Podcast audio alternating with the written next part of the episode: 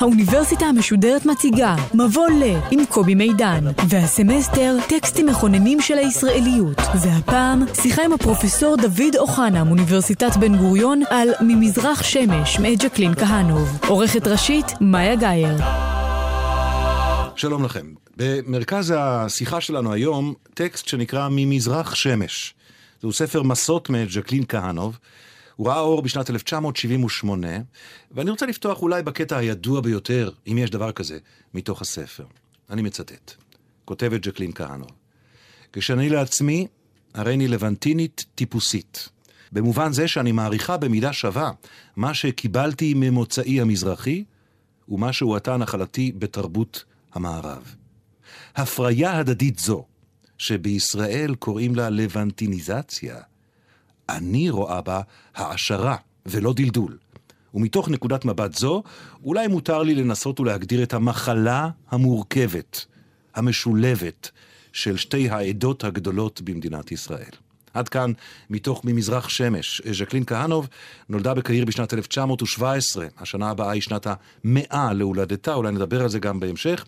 אביה, ממוצאו מעיראק, אמה ממשפחה ממוצא טוניסאי, עד שהייתה בת 24 חייתה בקהילה היהודית במצרים, בחברה אנגלית, קולוניאליסטית, אריסטוקרטית.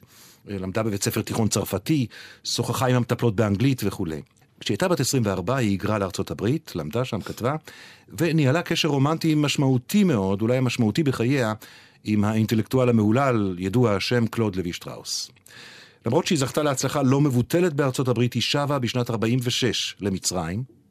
כעבור שלוש שנים נסעה עם אחותה לפריז, ובשנת 1954, כשהיא בת 37, היא מגיעה לישראל. היא חיה שנתיים במרכז קליטה בבאר שבע, אחר כך היא עברה להתגורר בבת ים. העמסות שלה התפרסמו בעיקר בכתב העת קשת, בעריכתו של אהרון אמיר, וממזרח שמש, קובץ מסעותיה הראשון והעיקרי, יצא לאור כאמור בשנת 1978, שנה לפני מותה בטרם עת ממחלת הסרטן. נדבר על הטקסט הזה עם הפרופסור דוד אוחנה מן המחלקה להיסטוריה של עם ישראל באוניברסיטת בן גוריון בנגב.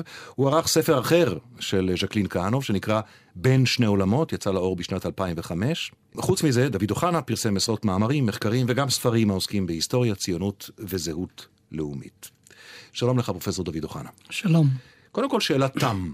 אנחנו בקורס שעוסק בטקסטים מכוננים של הישראליות. ואנחנו עוסקים בטקסט שמעט מאוד ממאזיננו, כך אני מהמר, מכירים אותו ובוודאי קראו אותו. אז ראשית, האם יכול להיחשב טקסט מכונן כאשר מעטים הם קוראיו ומכיריו? ושנית, אם כן, מה עושה אותו לטקסט מכונן? זה טקסט מכונן בדיעבד, כי את הטקסט הזה קראו מתי מעט אינטלקטואלים מערביים בישראל. לא קראו אותו מכונניו בשכונות, בעיירות פיתוח, מה שקראו בזמנו בשנות ה-50 וה-60, ישראל השנייה, אבל היא, היא הייתה הכל. היא ביטאה רבים רבים מהעולים לישראל שהגיעו מתרבויות שנחשבו לתרבויות אה, אירופאיות. למשל הוריי, הייתה להם תרבות צרפתית במרוקו, וכאשר הם מגיעים לישראל בשנת 1956, שנתיים לאחר ז'קלין כהנוב, אה, מסתבר שהם מזרחים. אמרת בשיחה מוקדמת שזה אולי הטקסט הכי ישראלי שאתה מכיר. נכון, הוא הכי ישראלי אז והיום, ואני מקווה שהוא גם יאפיין את ישראל שאני רוצה לראות, ישראל ים תיכונית. ישראל נמצאת בין מזרח למערב. זה לו"ז קיומה, זה הערך המוסף של התרבות שלנו. ואנחנו נמצאים במקום שבו יש לנו את כל העושר של תרבות המערב ותרבות המזרח שנפגשת במקום הזה. כדי להגיע אל המקום הזה, מקום המפגש, אני רוצה שנדבר עכשיו על מושג מרכזי מאוד בכתיבה ובהגות של ז'קלין כהנוב, שהיא הנושא שלנו היום, וזה מושג הלבנטיניות. היא מגיעה לכאן באמצע שנות החמישים.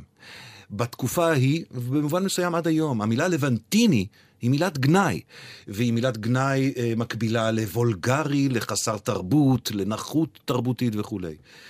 הנה מה שכותב אהרון אמיר, שערך את אה, ממזרח שמש, על הלבנטיניות בהגותה של ז'קלין כהנוב. הוא כותב עליה, היא נציגה מובהקת ומעולה של דור הלבנטינים במיטבו.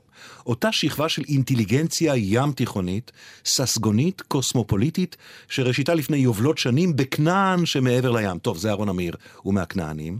ושבאחריותה אולי אנו חוזרים בימינו אנו. אותה שכבה שהפלורליזם הוא חותמה ונשמת אפה. ציטוט מתוך אהרון אמיר בהקדמה ממזרח שמש. מי הם הלבנטינים ומהי הלבנטיניות, על פי ז'קלין כהנוב, בראייה שלך? הלבנט נוצר כתוצאה מהכיבושים של הצרפתים והאנגלים, מעצמות אימפריאליסטיות במזרח התיכון. והוא יצר סינתזה, בליל, מפגש של תרבויות, של שפות, של לשונות. הבליל הזה התקיים בעיקר במאה ה-19, במיוחד ב... בערים כמו אלכסנדריה, ביירות. ערים שמטבען ועל פי מסורתן הן קוסמופוליטיות ומרובות אוכלוסין ממוצאים שונים. כן, אנגליה שלטה במצרים, בישראל, אה, צרפת שלטה בלבנון, בסוריה, ובמרכזי התרבות הללו, האליטות, שלמדו את השפות האלה, התחככו עם השליטים, והשליטים התחככו עם, ה, עם האריסטוקרטיות המקומיות, יצרו סינתזה דיאלקטית חדשה שהיא גם מזרח, גם מערב, לא מזרח ולא מערב. זה הלבנט. הלבנט הוא דבר עשיר, כי הוא מכיל דברים שונים שהם לא באים לידי ביטוי בחיכוך, במתיחות, במלחמה, בטרור, כפי שאנחנו רואים היום למשל אסלאם מכאן או קפיטליזם גלובליסטי מכאן. אה, וזו לא אידיאליזציה. הלבנט הוא שם יפה למה שהיה סינתזה של תרבויות במאה ה-19. במובן הזה העריכה של הספר הזה שאנחנו מדברים עליו, ממזרח שמש, היא מאוד יפה, כי היא באמת מתחילה ממאמרים או מקטעי זיכרונות של ז'קלין כהנוב על ילדותה. והילדות הזאת היא ממש לא תיאמן בריבוי הזהויות שהיא נתקלת איתם, ושהיא מיטיבה כל כך לתאר. יש כאן ריבוי זהויות שהוא, כמו שבציטוט שפתחתי איתו, ההגדרה העצמית שלה כלבנטינית היא שהיא גם וגם. זאת ההגדרה הבסיסית. אבל ריבוי הזהויות האלה מעניין ומעשיר, ולא מעורר חוסר ביטחון. האדם לכאורה זקוק לזהות אחת מקובעת, סטטית, בטוחה בעצמה, שלא מתנדנדת, אבל הזהות הלימינלית שלה, שנמצאת בין שני עולמות, היא זהות שהיא מעשירה, מפרה אותה קודם כל, ואחר כך גם את, את הקוראים שלה. אבל התייחסנו למושג הזה של לבנט שמפגיש את התרבויות. ואמרתי שלמושג הזה, זאת הייתה מילה יפה במלוא מובן המילה. אבל לימים, כפי שקראת, המושג הזה קיבל, עבר איזושהי רגרסיה. לכן, אני אומר, אל תעשו חשבון עם מילים שאבד עליהם הקלח. זאת מלחמה מיותרת, זה בזבוז אנרגיה. במקום לחדש את המילה לבנט, למה לי לחדש את המילה לבנט ולא את התכנים או את הערכים? ולכן אני מעדיף בעוונותיי את המילה ים תיכוניות, שהיא באה במידה מפגישה גם בין מזרח למערב, אפשר להרחיב בעניין הזה. כאשר אה, מגיעה לכאן אה, ז'קלין כהנוב באמצע שנות החמישים, היא מציבה את המודל הזה של לבנטיניות, היא מציבה אותו כנגד הדיכוטומיה הקשה שהיא פוגשת פה. היא כותבת טקסטים חזקים מאוד, מרשימים מאוד ומורכבים מאוד, חלקם לא היו עוברים היום. כאשר היא רואה את מצבה של יהדות, מה שנקרא יהדות המזרח, העלייה החדשה אז בארץ. למשל, היא מדברת על העליות מארצות צפון אפריקה. היא קוראת לעלייה הזאת עלייה כרותת ראש. היא אומרת שרק שתי עליות, העלייה מתימן והעלייה מעיראק, הגיעו לכאן עם מדגם מייצג של הקהילה המקורית. שאר העליות, היא כותבת, האליטה העדיפה להגר למערב. ולכאן הגיעו השכבות האחרות. עכשיו, דבר כזה לא היה עובר היום, לא לאינטלקטואל מזרחי ולא לאינטלקטואל אשכנזי לכתוב. אני אומר לך, בעניין הזה, ז'קלין קיינוב לא היסטוריונית. כל המחקרים מראים שעלייה של אה, מרוקו, לא של אלג'יריה, כי 90 אחוז מהיהודים האלג'יראים עלו לצרפת, מכיוון שהם היו אזרחים צרפתים, הגיעה עם המנהיגות שלה. זה אחת האגדות שצריך להפריך אותן, ושהיא נותנת רציונליזציה להמון עוולות שנעשו שם. כלומר, אתה לא מקבל את הטענה הזאת של לא, אני לא מקבל. שהעלייה הזאת היא כרותת ראש, ושהאליטה הלכה למקומות אחרים. קשה לי להיות ביקורתי כלפי כהנוב, אבל אני חושב שהיא הייתה לה ראייה חלקית בעניין הזה. עכשיו, היא בעצם מבססת את התפיסה שלה מול באמת השנים הקשות האלה שהיא רואה כאן. היא מדברת על גזענות, והיא מדברת על הדרה, לא במילה הזאת, אבל היא רואה את זה בהתרחשותו. בתחושה שלי היא שואבת מתוך שני מודלים שהם שאובים גם מילדותה. אחד דיברנו עליו, וזה המודל הלבנטיני. זה לא מזרחי, זה גם מזרחי וגם מערבי וגם עוד כל מיני דברים. המודל המרובד הזה, שעליו היא גדלה. והמודל השני שהיא שואבת ממנו בתחושה שלי זה המודל של הלאומיות הצפון אפריקאית. של מאבק האלג'יראי למשל, לעצמאות נגד צרפת, נגד התרבות המערבית. היא אומרת דברים, כפי שאמרת, חריפים מאוד, אבל היא לא מגיעה למסקנות מיליטנטיות או גזעניות או רדיקליות, כפי שמגיעה הקשת המזרחית למשל. כאשר היא מגיעה לכאן, המושג, השליט בסוציולוגיה ובאתוס הציוני, הוא מושג כור ההיתוך. התפיסה שכולם צריכים להשיל את זהותם ולהתיך אותה לכדי אה, זהות משותפת, היא לא מקבלת את המושג הזה. לא משותפת. כאשר אומרים כור היתוך, לכאורה זה בלילה ומיזוג וסינתזה של הרבה דברים לדבר אה, אחר. ובכור ההיתוך התכוונו למודל מערבי, חילוני, אירופאי, לא התכוונו לסינתזה. וכאשר היא מתבוננת ודוחה את המושג הזה, את מושג כור ההיתוך, ז'קלין כהנוב, היא אומרת פחות או יותר כך, אני עושה פרפרזה ומתמצת, היא אומרת, יש כאן מפגש של שתי תרבויות. והיא אומרת בצורה מפורשת, אולי אתה מקבל ואולי אתה דוחה, היא אומרת, צריך להודות ביושר שיש עליונות לתרבות המערבית בתחומים מסוימים, עליונות של קדמה, של טכנולוגיה, של השכלה אה, מערבית וכולי. ובמפגש הראשון בין תרבות כזאת לתרבות השנייה, התרבות הראשונה מנצחת, התרבות השנייה, התרבות המזרחית, משפילה ראש ומנסה לאמץ, כך היא אומרת, לאמץ את ההישגים של תרבות המערב. אבל אז, בשלב השני, יש הבנה שגם לתרבות המערב יש חולאים וחוסרים, ויש יתרונות לתרבות המזרח, וזה למשל ההבנה של חיי הרגש ומרכזיותם, ההבנה של המרכזיות של קהילתיות, של סולידריות. כל הדברים הללו קיימים בתרבות המזרח, ואינם קיימים, קיימים בצורה חסרה מאוד בתרבות המערב, ובשלב השני אמור להיווצר המפגש הזה. אז אני חושב שאצל כהנוב השתלבו שני היסודות האלה כאשר היא יושבת ולומדת עיתונאות באוניברסיטת קולומביה ומתאהבת באנתרופולוג החשוב ביותר אז בעולם, קלוד לוי שטראוס, איזו תרבות יש לה? יש לה תרבות קוסמופוליטית, שיש בה גם את הלבנטיניות, גם את, אה, את התנ"ך שהיא כל כך מעריצה, גם את כל תרבות המיתוסים. וכאשר היא מגיעה לארץ, היא מכילה גם את בת ים. היא מתגוררת בבת ים, והיא פותחת סלון אה, תרבותי, כמנהג האוריינט, ומארחת שם את טומי לפיד, ואת חיים באר, ואת ששון סומך, וניסים רג'ואן, שאגב, הוא הראשון שגילה אותה.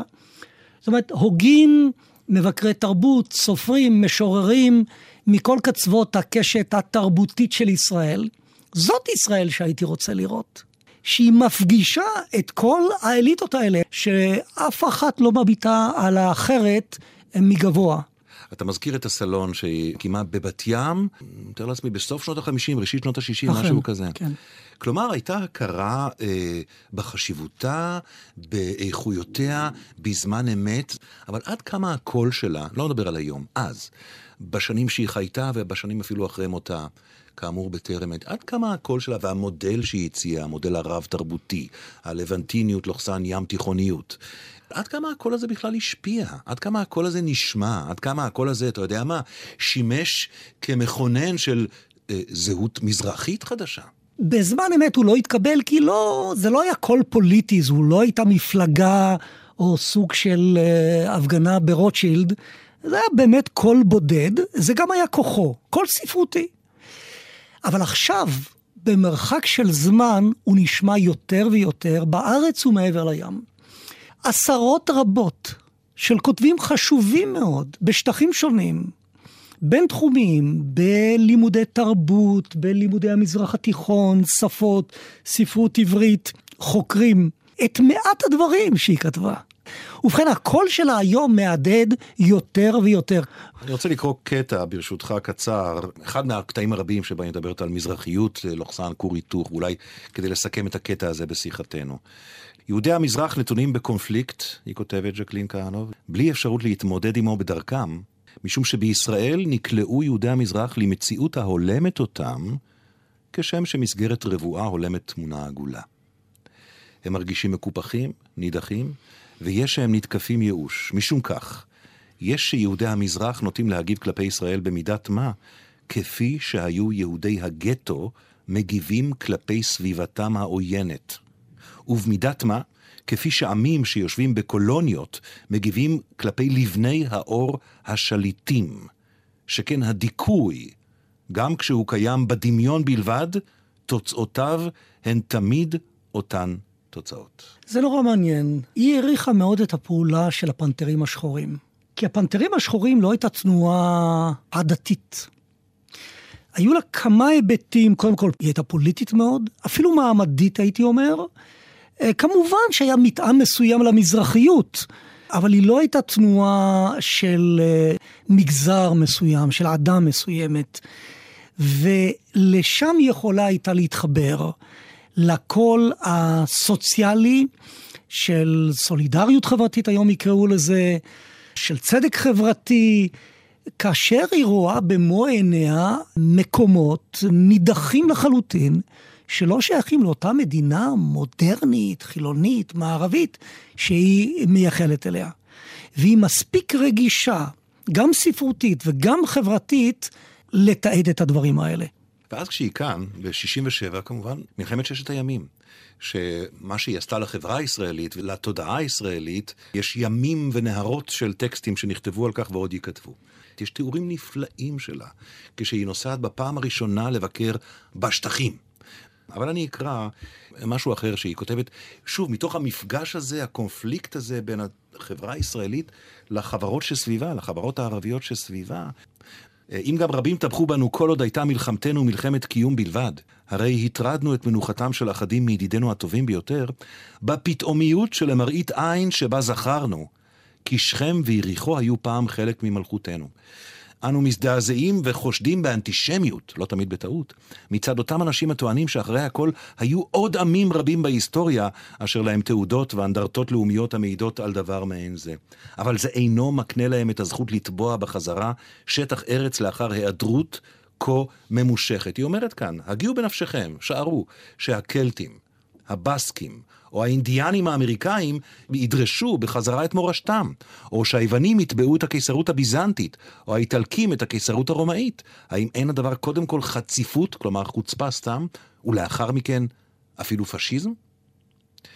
ושוב, זה טקסט שהיא כותבת בעקבות ששת הימים, בעקבות מה שהיא רואה כאן, ההתעוררות הדתית, הלאומית, ההיסטורית, המשיחית, קרא לזה איך שאתה רוצה. היא אומרת, תרגיעו, ככה אני קורא את זה.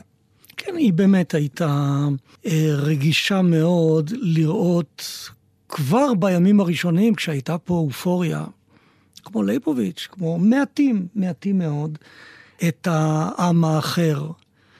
אה, זה לא מנע התרגשות אמיתית לראות את המקומות הקדושים בעיניה, או את הערבים שהזכירו לה, את ילדותה כמובן, אבל היא הצביעה שם לדלות והאביונות והמסכנות, שרק המערב והפרדת הדת והמדינה תחלץ אותם ממצבם. זאת אומרת, היא, היא הייתה מודעת למורכבות של העניין, אבל גם לתודעה הלאומית, וזה יש לציין שהיא הייתה אחת הראשונות.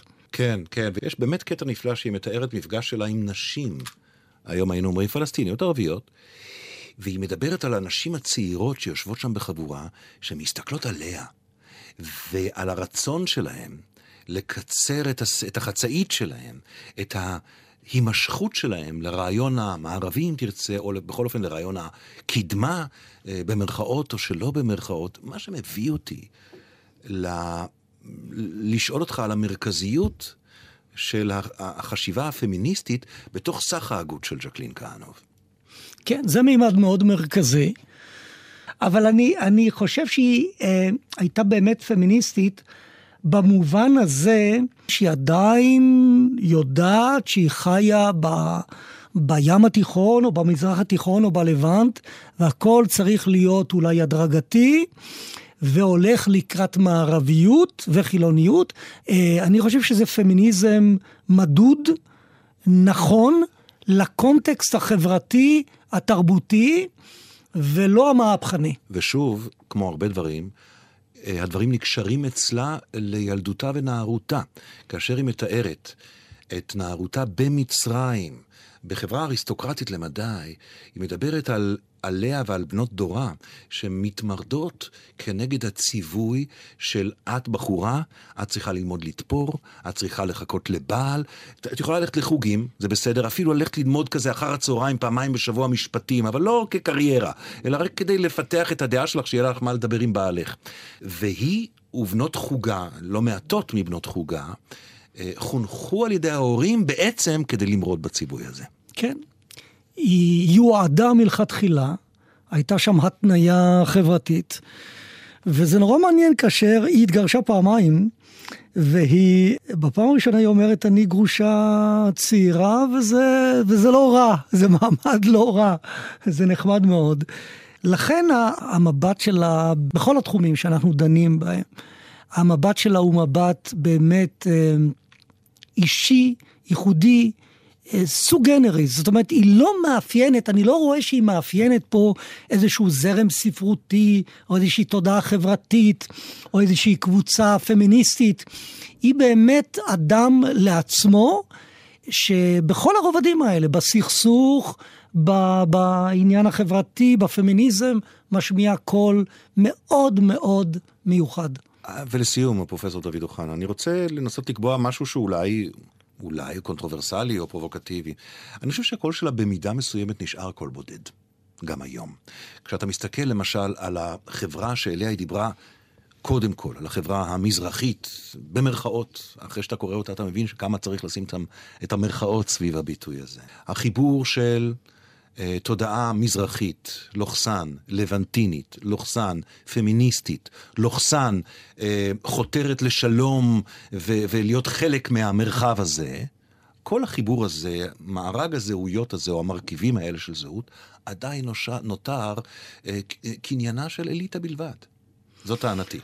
אני מסכים ש... שהיא הייתה קול בודד, ואני לא נבהל מקולות בודדים.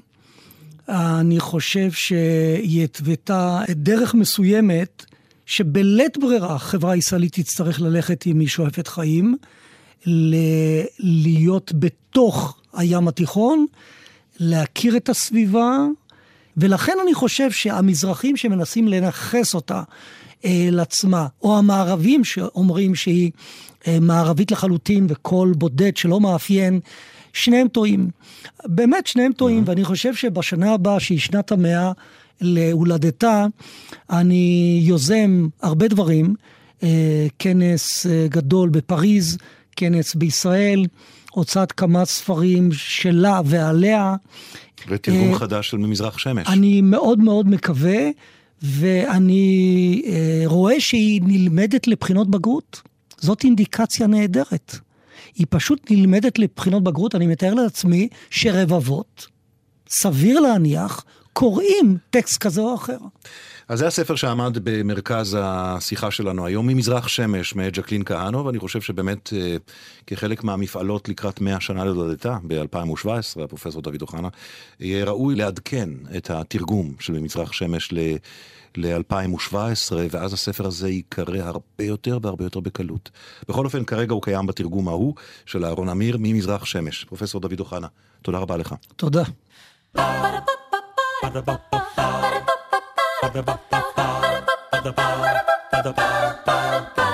האוניברסיטה המשודרת, מבוא ל. קובי מידן שוחח עם הפרופסור דוד אוחנה מאוניברסיטת בן גוריון על ממזרח שמש מאת ג'קלין כהנוב. עורכת ומפיקה מיקה נחטיילר. מפיקה ראשית אביגיל קוש. מנהלת תוכן מאיה להט קרמן. עורך דיגיטלי נדב הלפרין. האוניברסיטה המשודרת, בכל זמן שתרצו, באתר וביישומון של גל"צ וגם בדף הפייסבוק של האוניברסיטה המשודרת. ba da ba